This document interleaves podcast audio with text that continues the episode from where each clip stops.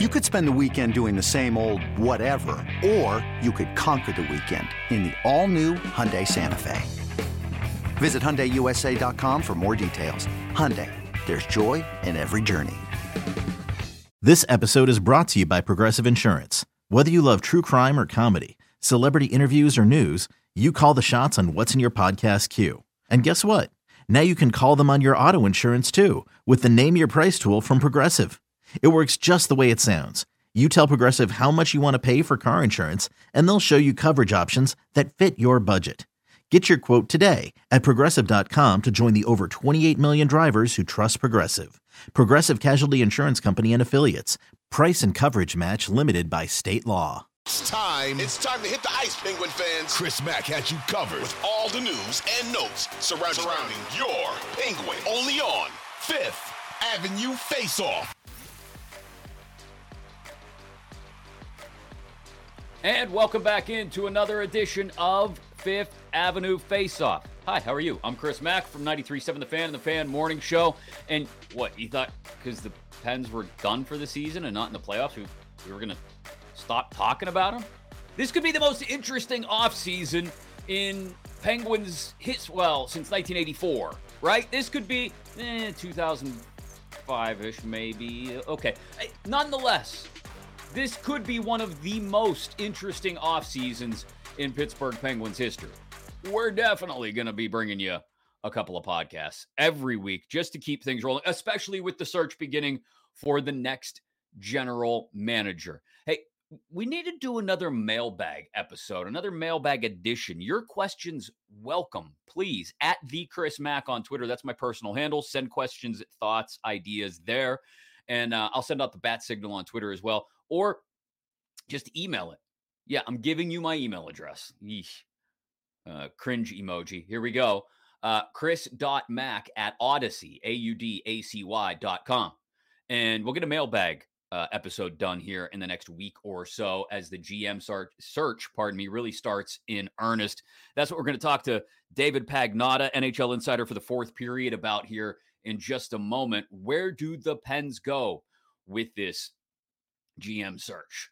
Uh, and what does this offseason look like for them? Some huge questions that need to be answered. Uh, question for you, though, real quick. Would you mind, please, following the podcast if you haven't already inside your Audacy app, A U D A C Y? Just tap follow right up there in the upper right hand corner if you haven't already. If you're getting us on a different uh, app, different method, by all means, uh, subscribe, uh, do whatever you got to do, leave ratings, leave reviews. We appreciate that, especially during the off season, because that helps what somebody told me is an algorithm. I, again, I, no idea how this right over my head, but ratings and reviews get people to notice us. We appreciate that. iTunes, Spotify, uh, Google Play, however you get your podcast, by all means, let us know how we're doing. The royal we. Uh, uh, and uh, we'll go from there. We'll take your feedback under advisement, but we appreciate all of it and all the interaction here on Fifth Avenue Face Off. Uh, David Pagnotta, the fourth period, NHL insider. Lots of questions for him from ownership level all the way down through management, coaching, personnel. Yeah, they've all got to be answered by the Penguins this offseason. So who better ask than David on how he thinks those questions will be answered? That's next, right here on Fifth Avenue Face Off.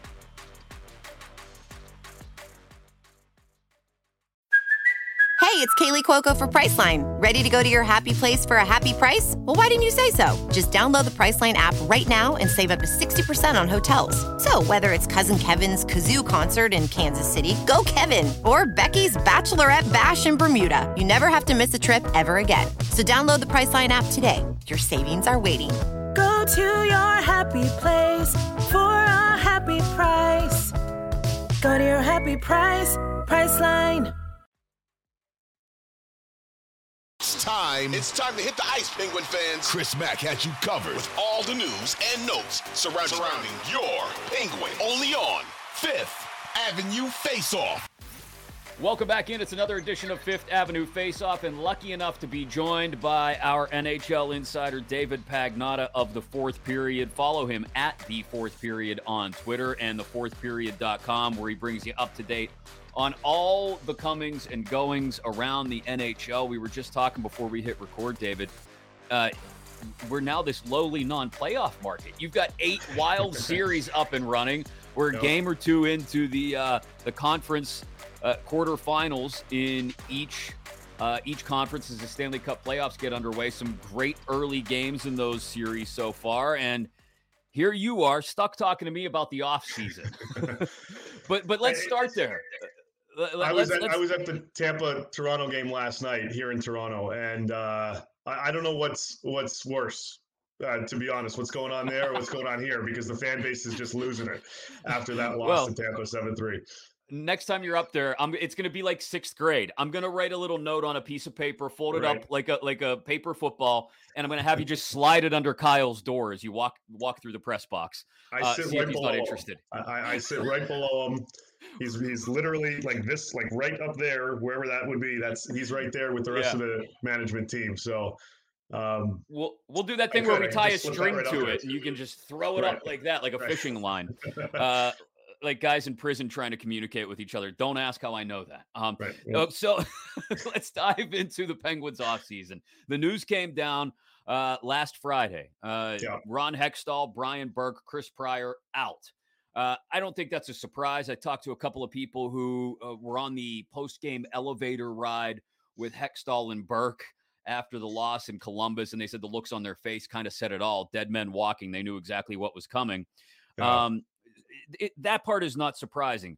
What I think did surprise some, not a lot of us, but what did surprise some is that the guy who seems to be at the forefront of the transition period, if nothing else, is a guy who some people thought might accidentally catch some shrapnel in this transition. And that's Mike Sullivan. Um, he is leading this transition team, it looks like. So, in the interim, until a new GM or president of hockey ops or both are hired, uh, he'll be leading the charge into the offseason. So I guess going forward, is it fair to believe that Mike Sullivan's influence has grown within the Penguins organization? I think his his influence, more importantly, the trust that they have in him, uh, both on and off the ice, is is weighing in as as a big reason as to why he stuck around. Um, forget about the extension. Um, the money they got the money; they can pay all kinds of people. Um, it really it comes down to the trust that ownership and the guys in the room um, and around different parts of the organization really have uh, with with Mike Sullivan. Um, so I think that's one of the, the, the primary, if not the biggest reason, as to why he's sticking around. And whoever comes into the president of hockey ops or GM role or both, they're going to have to be comfortable with Mike Sullivan as their head coach. And I would imagine a lot of people would be. He's a hell of a coach. Um, just sometimes you don't get the right tools in place. You can't put the right pieces together. And, and that's ultimately what happened this season. He didn't have the right tools to work with. You mentioned that contract extension. He with the Penguins through the spring of 2027, another four years with that contract extension. Would you say it's and you make a great point. Fenway Sports Group and the Pittsburgh Penguins can afford to pay anybody if and when it should you know that they should have to cross that path, but is right. it fair to say he's about as untouchable as any coach in the NHL through the end of that extension? Uh, I mean, look to the through the end of it. I'm not sure. I think right now it certainly seems that way. Give it a year, give it two, see what happens after things start to transition out when you know, Letang and Sid and, and Gino start to get towards the end of their year, last contract or last year of their contract or or beyond. Um, uh, yeah, but I think for for the foreseeable future, he's he's the guy. He's not going anywhere. Uh, so again, whoever is coming in there has to be comfortable with that fact that he's going to be around for uh, two more seasons minimum, um, yeah. unless things completely fall off then we might have a different discussion with respect to the direction of the organization overall. But um, yeah, he's he's locked in as far as um, what the optics are, definitely. And chatter around the league suggests the, the same thing. So the guys coming in are going to work with him. He's going to talk to them. Here are the strengths of this roster. Here are the holes.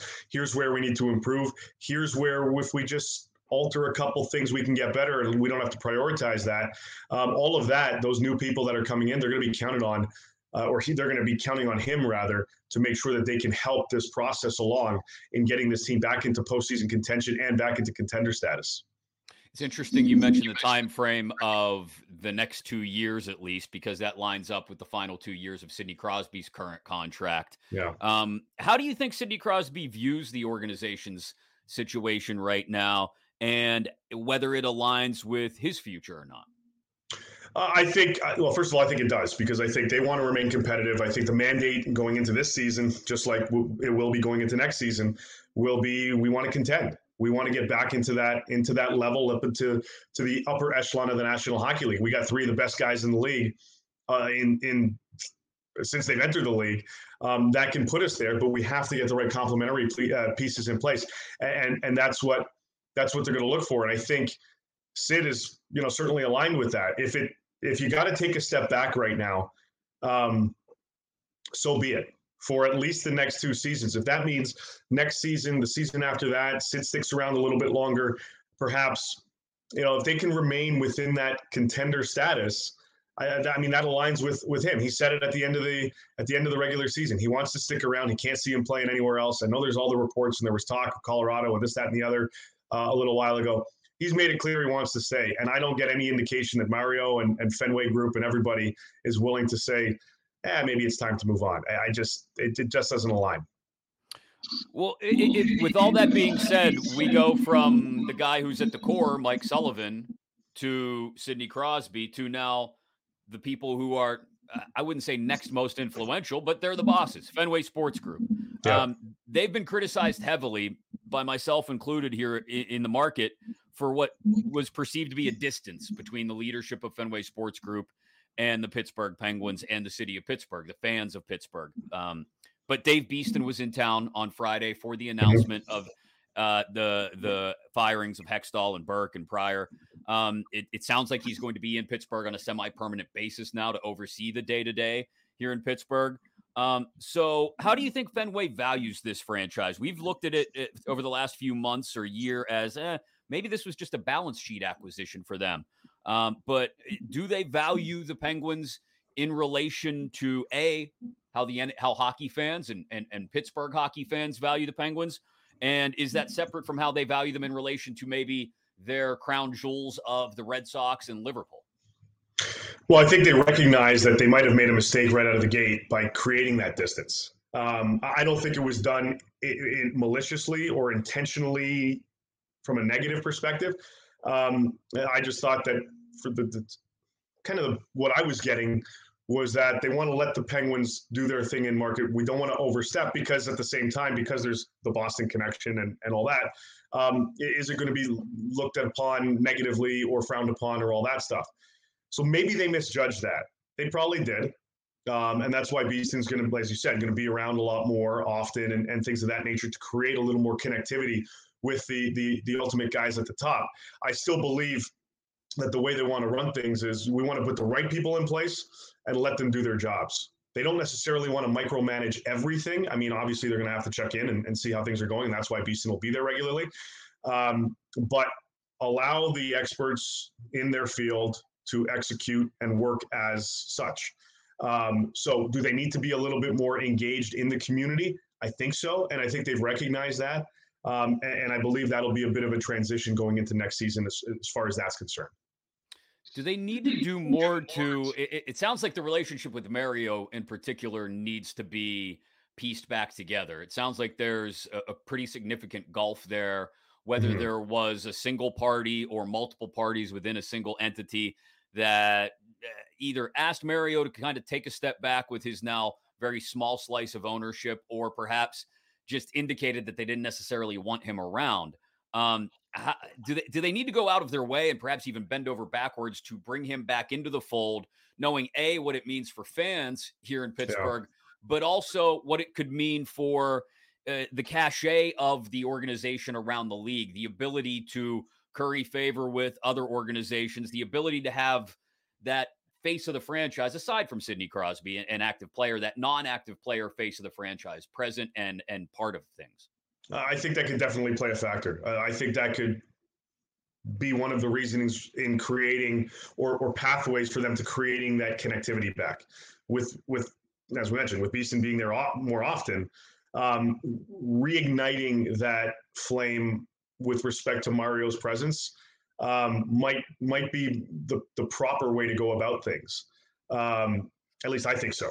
So. Uh, and I know there's some consideration there as well. So, uh, like right now, they want to make sure that they can finalize the hockey ops and do all that. I think they understand the need um, to to fix other elements like this one we're talking about, especially within the community and the fan base.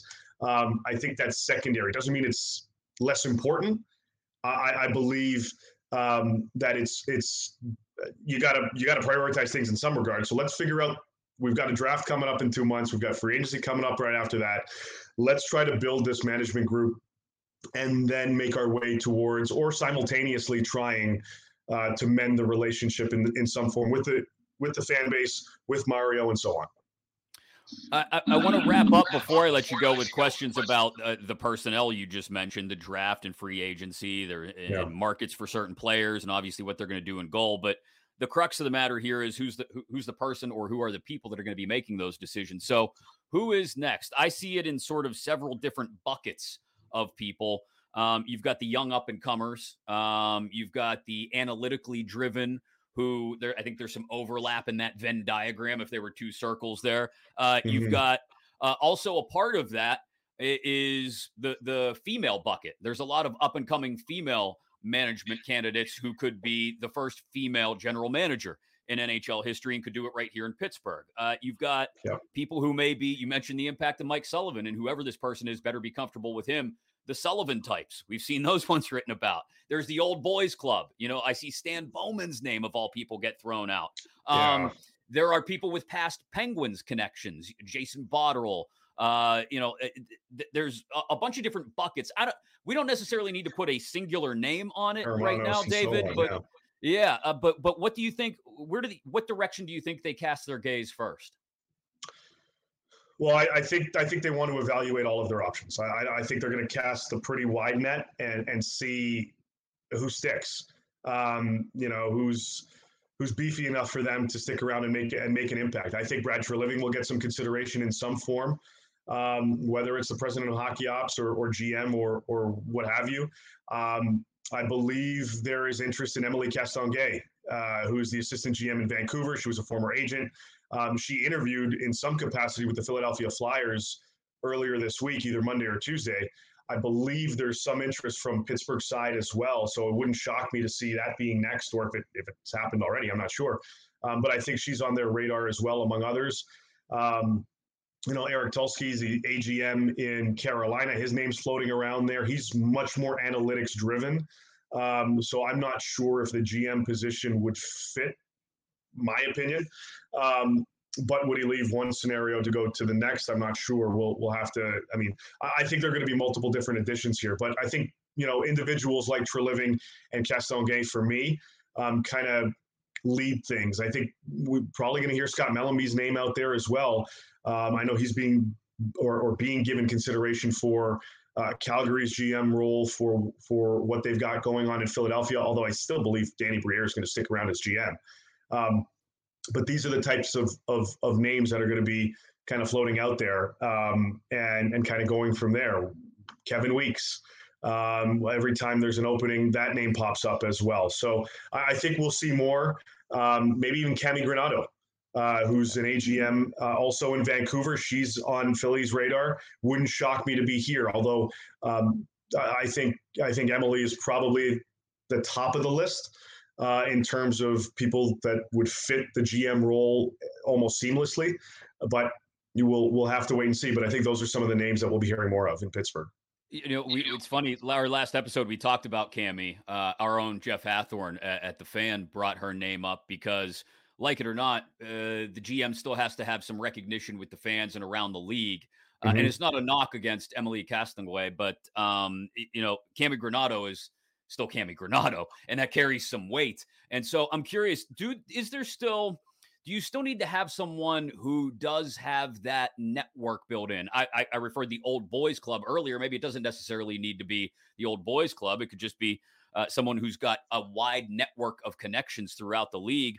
Do you still need to have that in this day and age where everything seems to be more and more ana- analytically driven? Or is that what leads us down the path of maybe, much like we had before, a director of hockey ops who is that, you know, uh, get around the league, talk to everybody, has a relationship, and a GM who is more focused on just on ice personnel?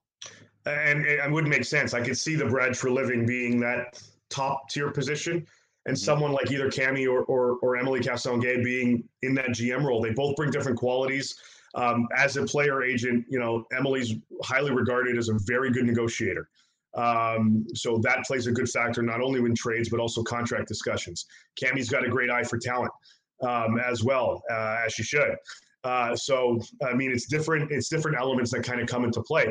And then you know, again, how do you want to expand your hockey ops department? If it's not the GM role, is there a VP of something? Is there, you know, other elements that come into play here where it's not necessarily two individuals, three or four that round out the top tier um, pieces of this club? I mean, they're going to have to hire an AGM because they're down one, uh, but does it are there other elements as well that are going to bring in three, four, five individuals that are going to make up the new generation or next generation of of management for this club to push them forward? Uh, I think we're going to see multiple additions. Um, who and, and what? I mean, that's going to come down to the interview process. Uh, let's get onto the ice then for the personnel decisions, very big personnel decisions that have to be made by yeah. whoever is leading this charge this summer. Let's start w- at, at, the spot that a lot of people see as the, the most problematic for this team if they're ever going to make another deep run into the playoffs. Um, how do they solve their goaltending issue this offseason? Yeah, that's that's the big one, right? That's definitely um, the the big question. I, I think they're going to. I mean, it's hard to spe- to specifically identify certain elements right now because nobody's calling the shots per se. Um, I would expect them to explore their options in that uh, whether that is a Thatcher Demko, a John Gibson, uh, one of the free agents that are going to be out there. I think they're going to explore their options to see who becomes available um, moving forward, and then decide whether it's are they better off with keeping Tristan Jarry or going in a different direction. I, I think that's going to be you know we talked about you don't want to prioritize or put things out of priority the priority list uh, and it's almost like a one ABC scenario in certain elements. Mm-hmm. I think this is one of them as well. Whenever the new GM comes in, it's going to be all right. Who are we keeping? Who are we going to look to move? Who the heck's our goaltender? And what areas do we have to improve on? I mean, those are four key elements, but they're all like almost equally important. Um, so I think without question, goaltending will be part of that. Um, I could see, I mean, it sounded like they were going to go in a different direction. Um, now that they've made the changes, again, it depends who who's coming in. I'd be surprised if they don't cast another net in that regard to see which goaltenders are available. Can they make us better? And do they fit um, what we're looking to do? And do they also come economically friendly? Yeah, that's the biggest part. I think is is having to clear the cap space necessary, if, especially if you're talking about a big contract like a like yeah. a John Gibson. Um, speaking of big contracts, uh, I'm curious where it might go this offseason for Jason Zucker. He's going to be 30, I believe, by the time next season starts. Yep. Um, he is he was a spark plug for this team this year, no doubt about it. Uh, finally, the the Penguins felt like they got the version of Jason Zucker they had traded for a couple years ago, healthy and really, uh, like I said, providing that spark, that spark, that punch that they needed many nights. Um, what do you suspect the market for him is going to be? I know it's really early. Heck, half the league isn't even done playing yet. Um, but what do you suspect? What do you suspect that market will look like for Jason Zucker, and can the Penguins remain a part of it? Well, they've got a decent amount of cap space to play with, so I, I think uh, really it's going to come down to where they see those other holes and how they can how they can fill them. They may see this and go, "We would prefer to keep a Jason Zucker versus." Uh, arbitrary, just totally throwing it out there because I just saw his name earlier. You know, Bryan Rust as an example. Um, not saying they will. I'm just pu- purely using it as him as an example because um, it would work economically. It'd be in and around the same world, the five six range. Mm-hmm. Um, but if you're filling that hole, not necessarily a hole, but if you're if you're keeping him around and you need to fill another hole, you've got other assets to move to create that to try to do that. So does that mean that a guy like Rust or Rakell or whomever is going to go on the outs? You know, we know that Rakell obviously has, has played well and, and Guentzel's played well and uh, they've done tremendously, tremendously well with this group. But can you fill other holes and, and who's going to be an odd man out if, if Zucker stays? Or do you look to see if you can bring in somebody who you think can replace him at a lower cost and still give you enough room to to fill voids in other areas. Um, I mean, that's all the stuff that has to be figured out. I think there's what 20 million or 9, 8, 15, what 15, 20 million range in terms of cap space. So they, they've they, they don't have. I mean, they have a ton, but that money goes away quick because you also have some yeah. other guys to sign. So um, it's it's going to be it's going to be tough. Uh, I guess it's going to be tough to tactically tackle this. Um, but that's that's why you're you're trying to bring in a new regime that you feel comfortable in being able to do that and keep you um, competitive and, and definitely way further ahead this year than or next season than you were this year. Sure would be nice to not have that Granlund contract on the books. yeah, I mean maybe it's maybe it's him. Maybe they they have to incentivize a team and and you got to move something out, which is not ideal, but could be part of the solution. Yeah. Yep. David, thanks so much for the time today. I really do appreciate it. I know you are knee deep in the playoffs. Uh, enjoy it. Tell Kyle Dubas we said hello just in case things do not go well for the Leafs in the first round and game right. one didn't look all that great. Uh, So uh, we'll keep the lines of communication open. How about that? I'll, I'll do what I can. I promise you. Great stuff, David. Thanks as always. Take care, man. Time. It's time to hit the ice, Penguin fans. Chris Mack has you covered with all the news and notes surrounding, surrounding your Penguin. Only on Fifth Avenue Face Off. Love having David Pagnotta on NHL Insider from the fourth period at the fourth period on Twitter. Thefourthperiod.com is where you find him. Yeah, Mike Sullivan has got an increased level of power in this situation now. Sidney Crosby, obviously, what he wants to do over the next several years is going to dictate what this thing looks like going forward. And uh, Fenway, it sounds like, has seen the writing on the wall or heard it from some of us um, that they need to be more involved and more visible and more present uh, here in Pittsburgh. Uh, we'll see if that leads to any sort of reconnection with Mario, but every day they're on the outs with him, I think, is a bad one for Fenway Sports Group and what it means for the future of the Pittsburgh Penguins.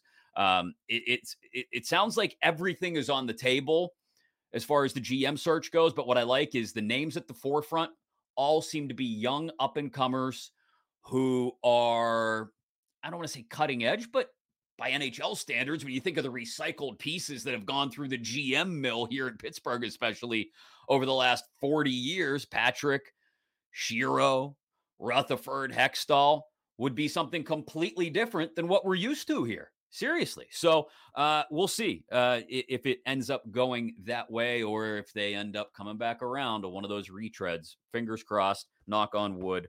That's not what they do. Again, follow us inside the Audacy app, A U D A C Y. Uh, tap up there in the upper right hand corner. Be sure to subscribe however you get your podcast to Fifth Avenue Face Off. Next episode, we'll be lucky enough to catch up with the one, the only Matthew Barnaby. So you want to make sure you're subscribed before that one drops because I guarantee we'll have a good time talking to Barney about a number of different things, including his book that is out, uh, Matthew Barnaby Unfiltered. Uh, but we, of course, will keep you up to date on the GM search as well and what's going on with the present day Pittsburgh Penguins as the playoffs progress and we rapidly approach the offseason. Chris Mack with you here. Thanks for listening. Be sure to subscribe, rate, review if you haven't already, and watch us on YouTube, youtube.com slash 937 The Fan.